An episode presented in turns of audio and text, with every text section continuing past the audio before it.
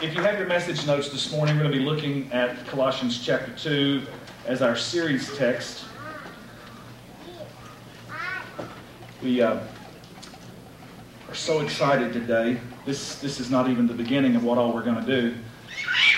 I've got to do my best to try to wrap up this series and finishing up today the book of Colossians, number five in the series.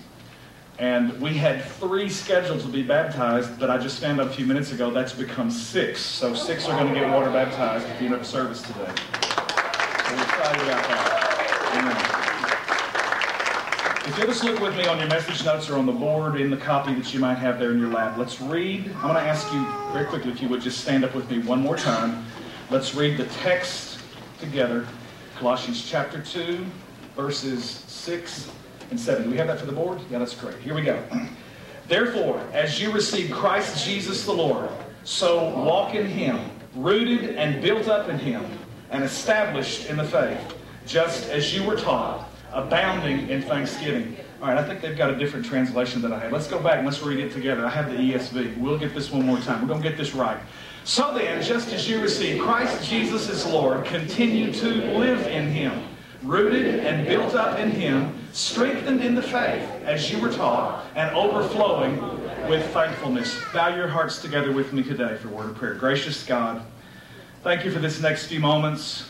We just acknowledge our complete neediness. We can't do anything apart from you. But Lord, even as the children learned in these three days, we can do all things through Christ who strengthens us. We ask you today for that. Holy Spirit, come. You're the only teacher. You give us eyes to see and ears to hear.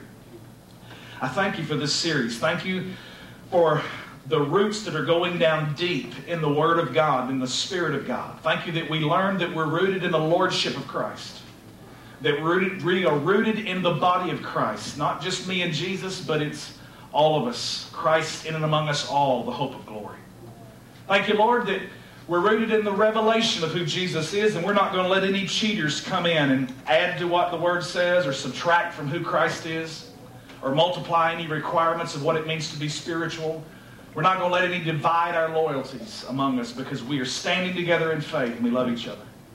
Lord, thank you for last week where we learned that we are rooted in the holiness of Christ, that we're to be renewed in the image of the Creator in which we were originally created, which we were made. Thank you for that. Thank you that you've made us new creations in Christ.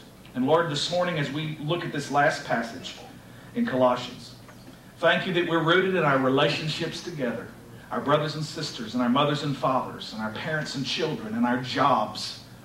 We thank you for this in the name of Jesus, and all of God's people said, Amen. Amen. You may be seated.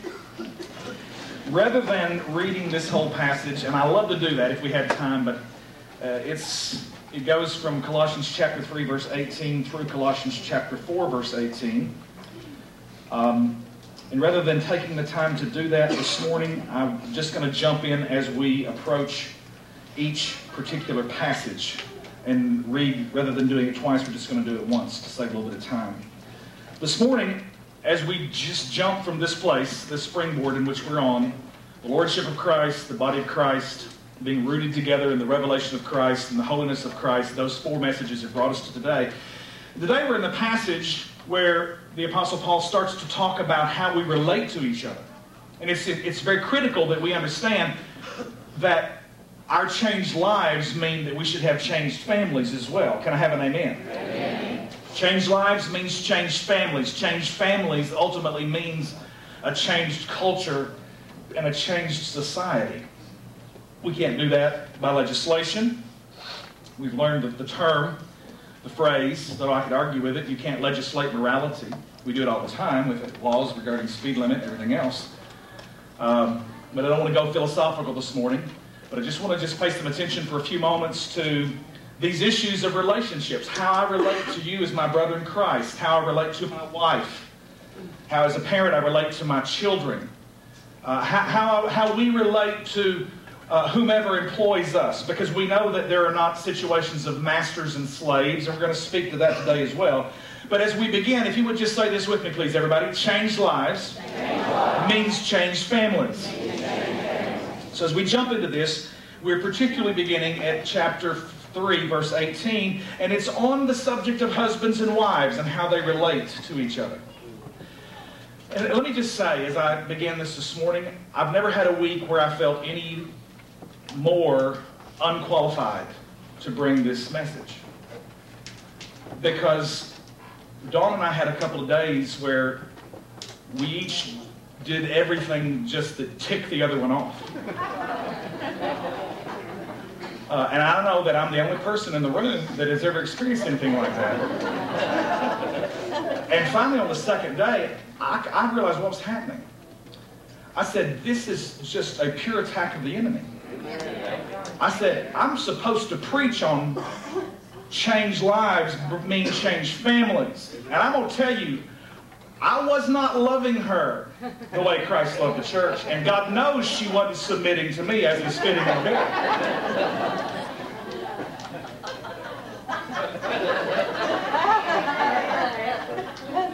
Say amen, honey.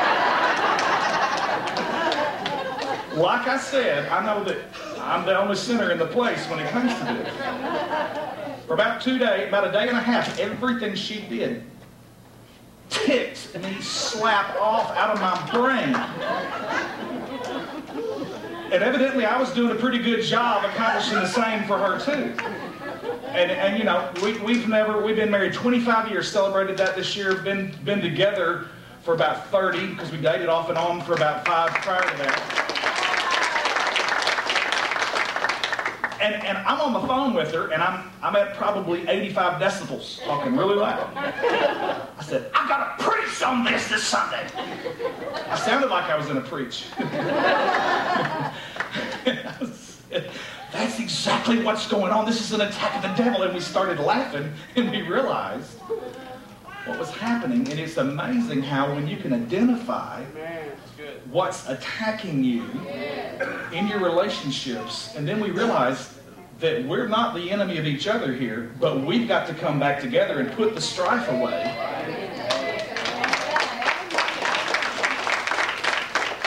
Now, let me just tell you, we got some guests here this morning, and some of you are just like probably big eyed that a preacher is standing up here admitting that he's had an argument with his wife. I'm going to tell you the real miracle is that she's stayed with me all these years because of the arguments that we've had together. I, I roll my eyes when people say, oh, you know, we've never had a fight.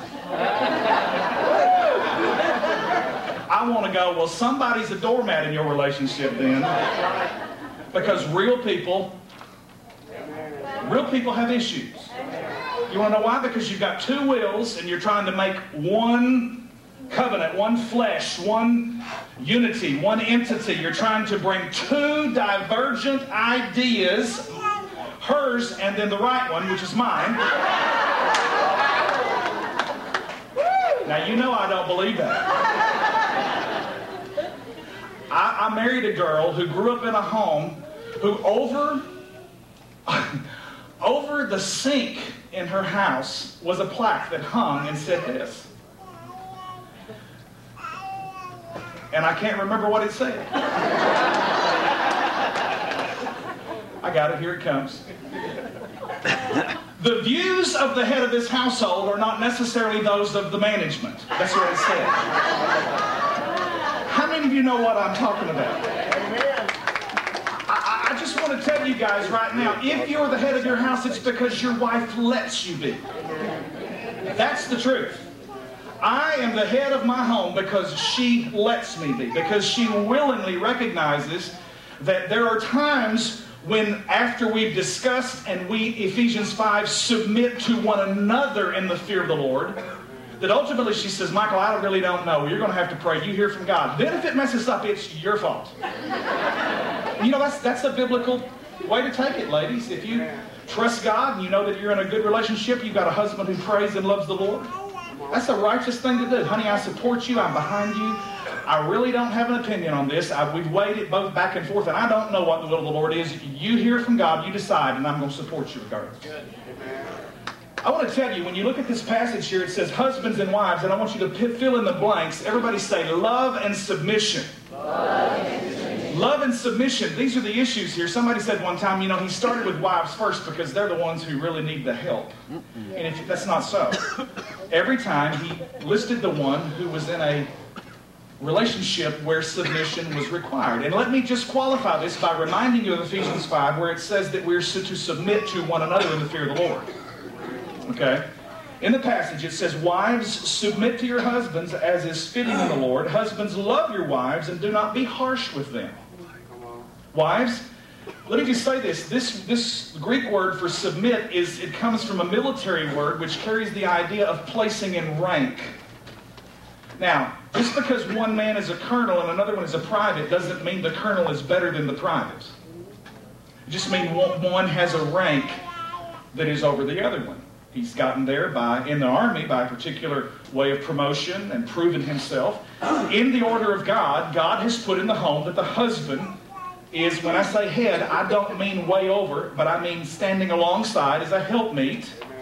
But God sees the husband specifically as the priest of the home. When God deals with the home, he will move through the husband first. Now, if the husband is not a believer and the wife is, then you're really in a situation there where it's very difficult God can still move and redeem and work and deal. But many times it's the wife who's the one there who's hearing from God. And she has to walk in a tremendous degree of grace and mercy and love and submission. The, the, epistle of Peter, he wrote and he says, You know what? You can win them just by your attitude. Doesn't mean you preach at them. Doesn't mean you go in and you turn off their favorite sports show and stand there and quote scripture in their face. No, no, no. None of that at all. It means you love them with all of your heart. And the scripture says that you will win them by the grace and the attitude of heart that you have. Come on, somebody say amen. amen. Love and submission. Now, the, the, the, Greek word for love there is, is the word agape. It's literally the idea of sacrificial love. And, and the, the point is, it says in Ephesians as well, husbands, love your wives as Christ loved the church and gave himself for her. Now, I don't know a wife who will not willingly submit to a man who will give his life for her. In other words, if you'll You'll take care of her. You will love her. You will honor her and cherish her. She will gladly, in return, give you the respect which you ask for. And she will submit to you because you are sacrificially giving your life for her. Come on, ladies, say amen. amen. That's, that's a fact. So we begin with that with the husbands and wives. Then we move to parents and children. Parents and children, these are the two words I want you to put in the blanks. Everybody say encouragement and obedience. Encouragement and obedience. As we look this morning, the scripture says in Colossians chapter 3 and verse 20, it says, Children, obey your parents in everything, for this pleases the Lord. Notice it says, Obey your parents in everything. Not the 14th time they ask you, but the first time. And do it with a right heart. Do it with the right attitude. Obey your parents in everything, for this pleases the Lord. Even if you're in a situation, if a, if a child knows Jesus and a parent does not know the Lord. Now, let me just say to you, when we mean obey the, the, the, the parents in everything, this doesn't mean to obey them to do something against the law of God. There are limitations on that obedience. But if they tell you to do your chores, that's the righteous thing to do. It's, it's the right attitude and the right spirit to obey. And then, in that environment, the scripture says, Fathers, do not provoke your children lest they become discouraged. I think it's critical that as parents that we build our homes with an environment where there is a great deal of encouragement. Everybody say encourage. encourage. To encourage literally means to to instill or put inside, to inject faith. You know, do you realize that uh, somebody said one time, courage is what it takes in the face of fear. If there's not something that is going to make me fearful, I don't need courage in the first place. Be courageous. The word of the Lord came to Joshua. You're about to step out and do something that's going to take a great deal of faith. Be courageous. To be courageous means I'm going to determine that I set my heart in the face of things that are fearful. So in my home, I need to raise up some, some young champions and some warriors that are encouraged. The, the, the word from the French language, cour, means heart. To encour, to encourage literally is saying, put heart in someone. Give them a, a, sense of wholeness about who they are and inject into them faith and the belief that God is for them and nothing can be against them. Come on, somebody. You want to raise children that can do all things through Christ? Then you've got to tell them that they can do all things through Christ. You can't, you can't criticize them. You can't constantly tear them down and tell them how worthless and no good, what a loser they are. Some of you in this room were raised in homes where you heard that garbage, and that's unfortunate. God wants to heal you of the memories of the junk that you were told. Because guess what? You've got a loving Heavenly Father now who's not out to provoke you, He's out to encourage you. And every one of these, there's a, there's a qualifier and there's a check and balance system because what you've got to realize the husbands need to love their wives. They also have to learn how to submit because as a husband, I'm part of the bride of Christ. That means the wife of Jesus. That means I have to learn how to submit Amen. to the Lord. Amen. Just like Jesus loved his bride, and now I'm willingly, because of his sacrificial love, I'm submitting myself to him. So there's always the other side for all of us. Children, obey your parents in everything for this pleases the Lord. Fathers, do not provoke your children lest they become discouraged. Third set of relationships here are those of masters and servants. Now, we don't have that. Although I want to tell you that as of today, as of this morning right now, August the 1st, 2010, there are 26 million people that are in bondage and are operating in a slave situation around the globe. Slavery never has been fully dealt with on the planet. Child trafficking is going on. Children are being kidnapped in major cities and taken into, pardon my plainness, but into, into sex rings where they're demanded to do things for, for pay so that someone can get that remuneration or make the money off of them. There are little children that are in Thailand that are serving 16 hour days in cigarette factories. 26 million people in slavery right now. Now, why did we have, and I'm not going to go philosophical or historical on this because I don't have time, but this is the question that so many have. Why, as a nation of, that was supposed to have been built upon Christian principles, have we used Scripture or twisted it? Because it's just been a short 150 years ago that slavery was dealt with in the United States of America. And it's taken almost that long for our African American brothers and sisters to achieve a place of what we would call the dignity of man and equality alongside the rest of us. They're still fighting an economic battle. I know it's quiet in here. You come on, don't shout me down now. So we're not dealing with a master and slave situation anymore. So how do we apply this to us today? This is really a situation where you've got an employer-employee relationship. In this particular setting in Colossae under the Roman Empire, it was a slave situation where people were put in bondage and they were demanded to serve. And what the, what the scripture was saying, this is what the Apostle Paul was saying. Slaves, obey in everything those who are your earthly masters, not by way of eye service as people pleasers, but with sincerity of heart. Devotion, in other words, he's saying. Fearing the Lord. Now, the two blanks that I want you to fill in under masters and servants is honesty for the masters and devotion for the slaves. Everybody say honesty and devotion. Honesty and devotion. Now, this is important they were operating under a particular cultural institution in which slavery was the order of the day. The church was new. They couldn't very well jump out and identify themselves as a bunch of anti government Christians. Otherwise, they would have been squashed. So the Apostle Paul is saying, listen, civil disobedience does not have its place in this particular time in the first century in Colossae. He says, I'm telling you, God wants to touch the heart of your master. If you're a slave who knows Jesus, you're getting this letter, it's being read to you, you're a part of, part of the Colossae church. I want to tell you what Jesus expects you to do is to love your master and to obey him in everything, and not just on the outside. Not just with eye service as people pleasers, but do it really out of the sincerity of your heart. Okay, enough of that, because we don't have slaves and masters today, but we certainly have employers. Some of you probably feel like you're in economic slavery because of what you do for so little. And I just want to say this to you. If you recognize that God uses that channel to bless you, to provide your income, to, to give you a way of life, what, how much better could it be if you could take this scripture and apply it to your life that as an employee, you would make a decision to get to work on time, and work with a good attitude. Work while you're there.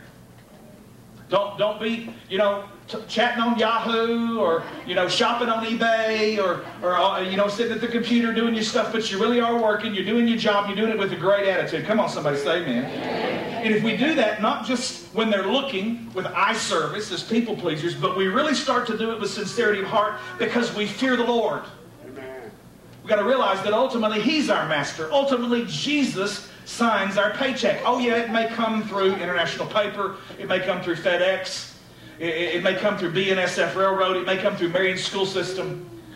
But if I can recognize that I'm there and I'm supposed to do all of this with an attitude of sincerity of heart to the Lord because God is my master. Come on, somebody. It'll change the way I work. It'll give me a, a better attitude. If I have a better attitude, I'll work better. I won't become part of the problem. I'll be part of the answer. And guess what? I'll get in line for a promotion and God will bring more blessing. Amen. Look at this. Verse 23 Whatever you do, work heartily for the Lord and not for men. You know what, what these people have done all week long is not for anybody but Jesus. And you know what? Because of that, Jesus showed up last night and touched 36 young hearts. Put your hands together give the Lord. Whatever you do, work heartily as for the Lord and not for men. Knowing that from the Lord you will receive the inheritance as your reward, you're serving the Lord Christ. And he goes on to say, For the wrongdoer will be paid back for the wrong he has done. And there is no partiality. What we've got to realize is that whether I'm a husband or a wife, I'm a father or a child, I'm a master or a slave, I'm an employer or an employee, either way, Jesus is watching all of it, and I've got to be doing it, submitting myself in the fear of the Lord to Him. I just want to say something right now as a family. You know, this church has gone through seasons where it was like pulling teeth to get anybody to do anything. And just people were tired. I mean, we tried stuff and it didn't happen. And I'm, I'm going to be honest with you. I'm the same guy I was 10 years ago. I, I, I mean, I'm a little older, got some gray, I'm a little better looking, but I, am just telling you, I, I'm not doing anything any different than I was then. But you know what? We've, we've kept on. We've persisted. We've kept preaching. We've kept declaring, look, don't, don't give up because God's favor's on this thing. And it's like in this season, this whole thing's gotten pregnant. We've had a, we having babies all over the place, spiritual and natural. And let me just say this to you. It is so awesome when you start to see a spiritual family find their place and individuals start to jump in where they're gifted and where they're skilled and they do something that they love to do and not just because it's a need, but they love to do it. And guess what? When you do something you love to do, you can do it with one hand tied behind your back, half asleep, and you don't burn out. I'm excited at what, what we're seeing here in spiritual family in this house. And there's a lot of folks that are new and, and you've been coming a while. Let me just say this. I really want to ask you from the bottom of my heart to, to look around and see where there's a place where you might like to serve. Maybe in the cafe and preparing coffee for our guests as they come in, or maybe a greeter at the door. Maybe you'd rather serve on Saturday afternoon and throw a half dozen signs in your trunk and put them up and down some of the major thoroughfares because that's helping people see what God's doing at Victory. It's bringing them in. Maybe volunteer once a month to serve in the nursery or maybe in one of our children's ministries or any number of things. Help us change light bulbs and paint ceiling tiles. As long as we're in this place and the rains come down and the floods come up and the tiles fall down, we got to put them back up. Do you know that every Sunday this summer we've, we've been over 200 in this building? Do you know in September? Do you know September we're going to be sitting around here hanging off the fans with our, with our hands in each other's pockets? That's how tight it's going to be. When everybody gets back from the lake and back from vacation and back in school and everybody's back in their routine, we're busting out of the seams, folks. I'm excited about what God is doing at Victory, and we need you to jump in and help us serve.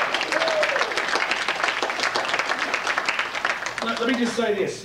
Um, you know, a, a, brand new baby is born into a house. Everybody is really building into investing in that one. But you know, within a year or two, that little one can learn how to pick up the toys that he's strewn around the room and put them back in the toy box. You know, it's, it's, it's real easy for all of us to find some place where we can jump in, how we can work heartily, put all of our heart into it, and we can put the best signs out that we can, or we can greet with a smile, or we can stand on the, on the platform, we can sing and worship God, and we can do it with a great heart. Let me tell you, nothing ticks me off worse than somebody serving and complaining about it.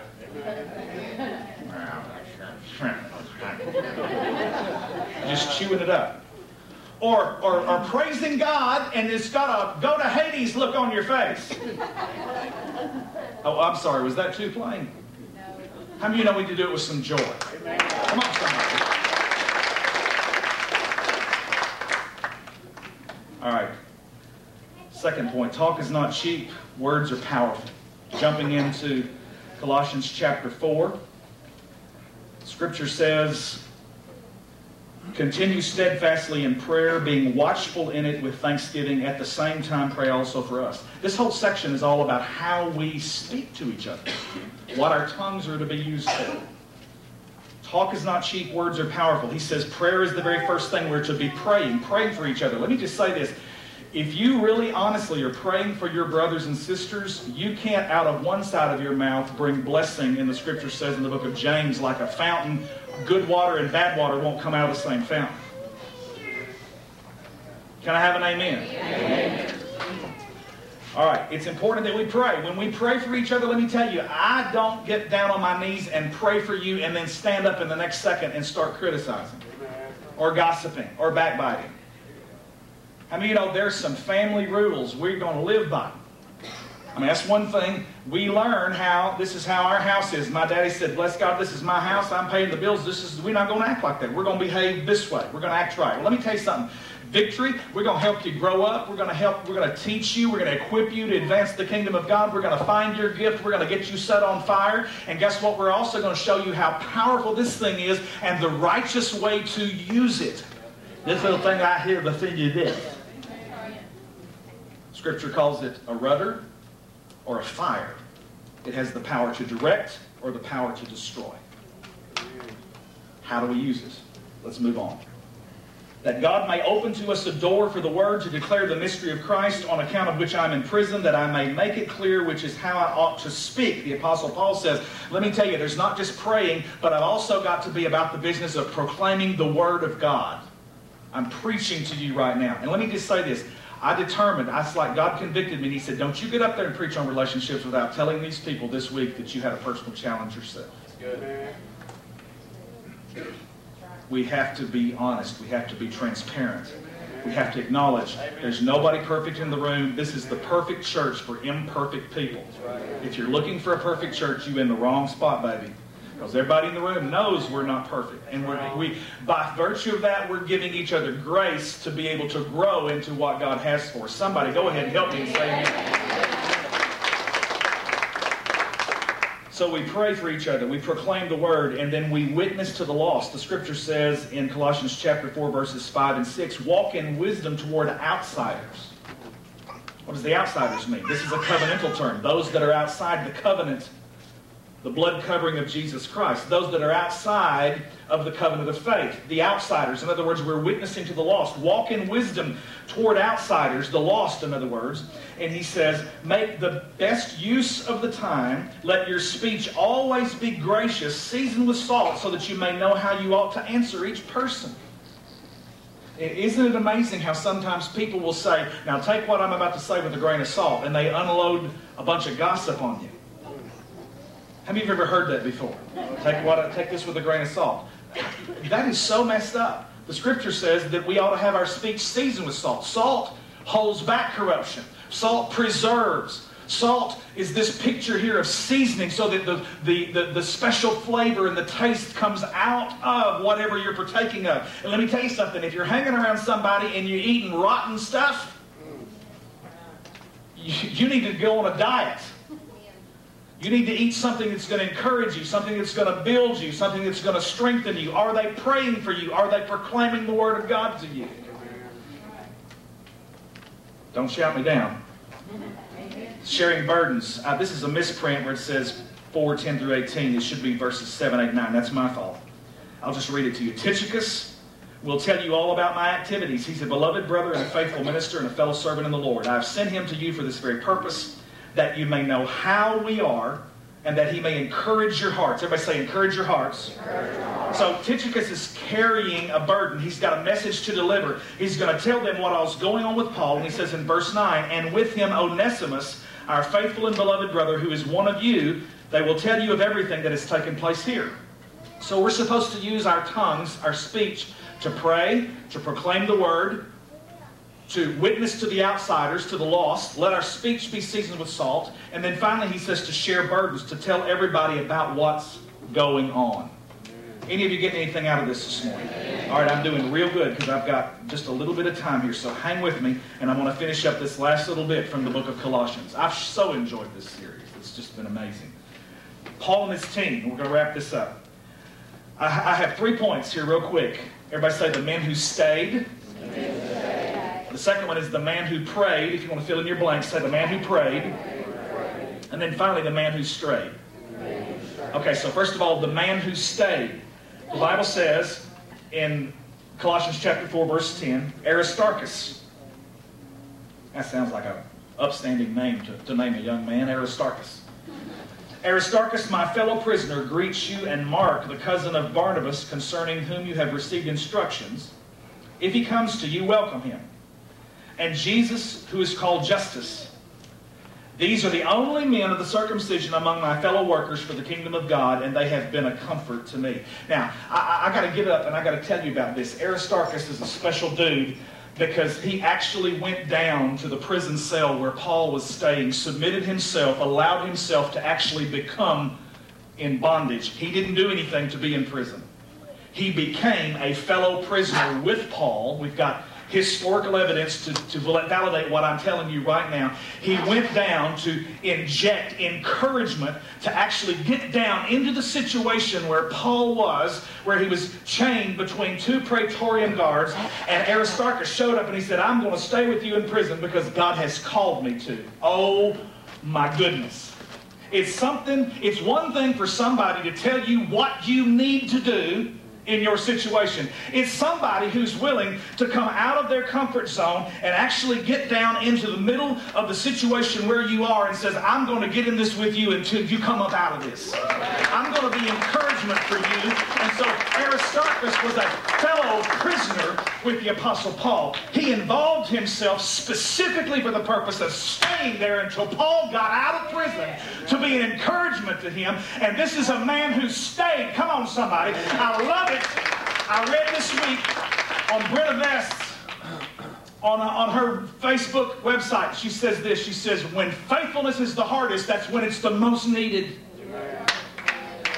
When you got to stay, when you got to stick to it, when you've got to endure, when you've got to, Greek word, hupomone. You got to abide under, you got to get up underneath the burden, and you got to say, listen, I'm not quitting. Don't you quit. Don't you dare quit. We'll never, never, never, never, never quit, and we're going to see ourselves through this thing. I'm thankful for people in this room who've done that since we started this church. I can look around and I can say, Praise God for my brother Dewey. I, I, I, can say, Thank the Lord for somebody who stood with me when it's been difficult, when it's been dark days. When there hasn't been a room packed, but it's been a handful. I'm thankful for Jack and Tina Murphy who've been here almost from the beginning, who've stood and who've given their lives and sacrificed. Could go on around the room. And the Apostle Paul is doing this. He's giving a testimony to the fact that, listen, there's some people that we have to make sure that we pay some attention to because they've sacrificially given their lives and they've stayed when others haven't. The Apostle Paul goes on to say, there's not just some men who stayed, but there's a man who prayed for me, and I, he's also prayed for you, and you need to hear about it, he says. Epaphras, who's one of you, verse 12 and 13, a servant of Christ Jesus greets you, always struggling on your behalf in his prayers. I, am going to tell you, I, I, need some folks to pray for me like that. We're, we're, we're pressing against difficult things. We're pressing against mindsets and mentalities. There is a mediocrity over the Delta. There is a, religious, a religiosity, a Pharisaical spirit, a Southern churchianity that this whole area has been marinated and baptized in. And because we stand up in the face of it to pull down that stronghold, I need some people that will struggle in prayer for me. Struggling on your behalf in his prayers. It's the Greek word struggle is the Greek word agon. We get the English word agony. Sometimes it's not just say a little quick faith scripture and confess it and go on. Sometimes it's you get down on your face and you go, God, don't let go of that family. In the name of Jesus, I rebuke this spirit that's come on them. I bind it in Jesus' name, and I pray, oh God, that you give them clear sight and understanding. Sometimes you struggle. Sometimes there's an agony. There is some agony in prayer to see God bring a breakthrough in some people's lives. Epaphras birthed the church. Paul didn't. I had a move of God in Ephesus, and Epaphras was, was just a young guy who got excited and he started praying and he went out there in some areas where he had a couple of friends and he witnessed to some buddies and before he knew it he's got a church springing up in a house people are getting saved and he's faithful it's just like what's happened around here these last six 12 months it's every time we turn around somebody's getting saved. Somebody's making a fresh start. Somebody's getting water baptized. Somebody's getting a marriage put back together. You know what i'm going to tell you? I'm thankful that's happening because somebody struggled in prayer and we're beginning to break through and see it happen. Oh come on come let's give god praise this morning.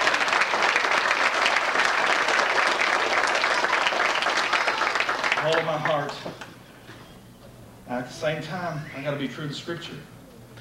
Breaks my heart that you can pour yourself into people and then just sometimes for the silliest thing, you just lose heart and leave. The Bible says the man who strayed, Luke, the beloved physician, greets you, as does Demas. And I got to give you a little history here, and you take this down in your notes. 2 Timothy chapter 4, verse 10. Scripture says, the Apostle Paul is writing to Timothy, and he says, For Demas, in love with this present world, has deserted me. Those are sad words. King James says, hath forsaken me. Somehow, we extricate ourselves from the awareness of how things took place historically in the first century, and Paul was a missionary apostle and we, we just don't think of ourselves as doing that same kind of thing. Let me tell you something. It's, it's, it's been a hard row to hoe at times here, believing God for a vision that was going to multiply and God to send the provision. And sometimes the weight of that is so absolutely indescribable. And I'm thankful to God that there have been people who've stayed and there have been people who've prayed. You know what? I forgive those who have strayed and gone elsewhere because sometimes God has to move some folks on. There's a fresh spirit in this church right now. There's a whole lot less drama than we had. There's a whole lot less criticism. It's constant. And doors are open. I want anybody who's ever left, I want them to come back. We've not run anybody off, but I'm going to tell you this is the, the kind of honesty and transparency that the Apostle Paul wrote with, and for some reason we think we can't tread on those kinds of waters in the New Testament church. But the apostle demands that we be that honest. Thank God for those who stay and those who pray. And we will pray for those who've strayed. But you know what? It hurts my heart to have invested years and to believe God. And then at the season when it actually is, I'm pinching myself. I'm going, God, is this a dream? Because this this, there's, a, there's a spirit of the Lord in this house like there never has been before. The presence of God is in the worship. It's growing. Are you hearing me this morning? I want to wrap this up, but I've got a scripture. I want you to take this one down. It's not on the board. They didn't even know it because I didn't put it until this morning in prayer. Listen to the reference. John, the sixth chapter, the 66th verse. Now, I'm not superstitious, but John 6 66, 666. Listen to this. You know that is the mark of the beast. Listen. Jesus has just stood up there and he's just preached unless you eat my flesh and drink my blood, I'm none of you are none of mine, I'm none of yours. This was like a twilight moment. Jesus, are you a, are you a vampire? I mean, you know what I'm talking about? Because there were people there that thought he meant literally. Okay, you take a bite out. Drain some blood, drink it. No, no, that's not what Jesus was talking about at all. He's talking about consuming, partaking of, and being one spiritually with Him. When he, when he stood up to preach that, the Bible says the crowd of thousands that he had just sort of trickled out and left him. Listen to the word of the Lord. John 6, 66. After this, many of his disciples turned back and no longer walked with him. That's a sad verse. You know what? That set me free.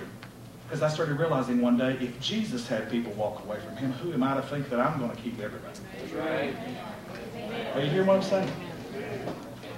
If Jesus himself, preaching a word that is so clear, and people who were disciples turn back and no longer walk with him, and who are we to say? And that doesn't mean that the folks who've left, and I'm not, I'm not, nobody's being marked, nothing like that whatsoever. God moves people around. He, he moves his army into different places. And people hear a word from the Lord and they feel led to go somewhere else. And this is an open place to do that. Please be led by the Spirit of God. We want you to do that. This is not Hotel California where you check in and you can't check out.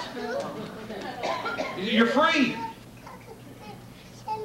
Because some places that preach a message of intensity about the kingdom of God the way I preach it, also it comes with it the idea that because we preach a revelation of the kingdom of God that usually nobody else in the area has a grip or a handle on, they start to give the people the idea that if you leave this, you're leaving the kingdom of God. Start to give the idea that if you leave this, that you're missing God and you're losing your destiny. Let me tell you, there are a lot of great churches in West Memphis and in Memphis and in Marion, and I, I fellowship with those pastors and I love them and I thank God for them. And I am I have no Messiah complex. I don't think I'm called to minister or keep everybody in Crittenden County. Amen. I know this is just a little bit of plain talk this morning, but as we wrap up this passage, we've got to realize, praise God for those who stay, praise God for those who pray. And we will pray for those who go elsewhere. Because everybody doesn't always stay. Final greetings, the Apostle Paul says in chapter 4, verses 15 through 18, he says, Give my greetings to the brothers at Laodicea and to Nympha and the church in her house. I love that. I, that's almost a message in itself. You've got a lady over here who's running the church. Now, some of you just don't think that that's not even right. How many of you know the greatest revival in the world that's going on right now is going on in the nation of China, and it's totally 100% led by women? Because the men are in prison.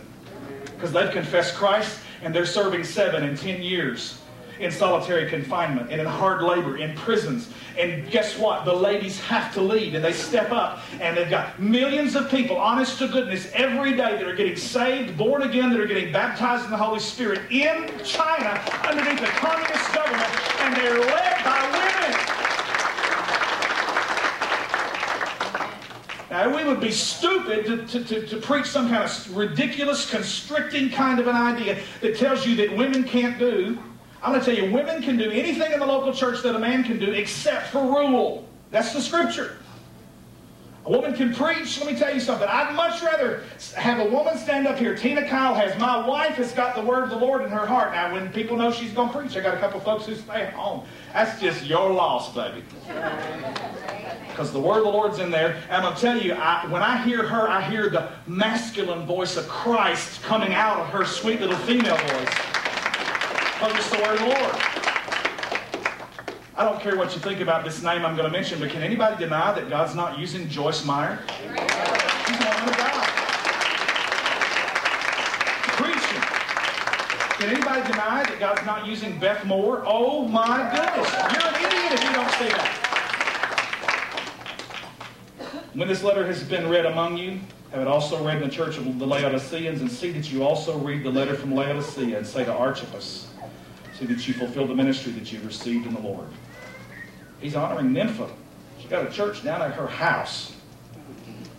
See that you fulfill the ministry that you received in the Lord. I, Paul, write this greeting with my own hand. Remember my chains. Grace be with you. Have you got anything out of this the last five weeks?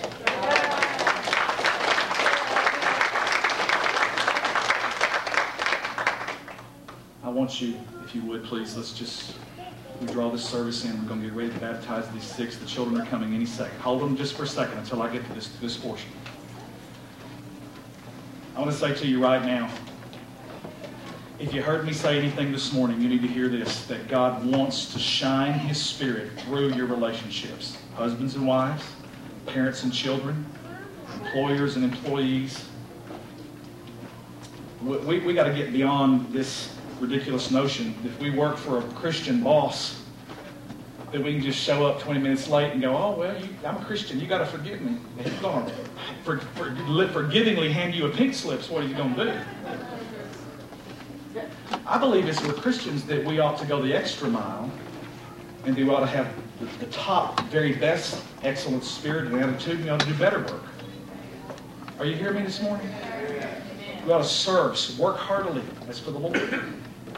Whatever we did here at Victory. I encourage you to plug in. Talk to Simona. She's in our administrative assistant in the office. Jump in and help us. Let me tell you this you will only get as much out of something as you're willing to put into it. When you start serving, you, you start catching the vision for how you can bless others. I want to tell you what amazed me last night was when these 36 little children stepped forward and they all had prayer attendants around him, around them. Little volunteers that stood with these little ones and prayed for them in the name of Jesus, and that whole crew had the realization that what we've worked for for weeks, it has just, we've just had a harvest in that moment. And God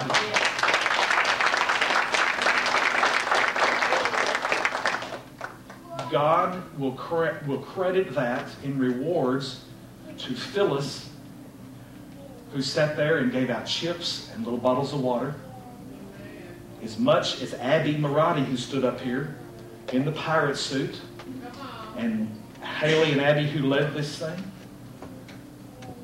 and, and Phyllis and Miss Ruby are giving out chips and with a smile on their face and doing it with all their hearts. How many of you know God's going to credit that to every one of these volunteers?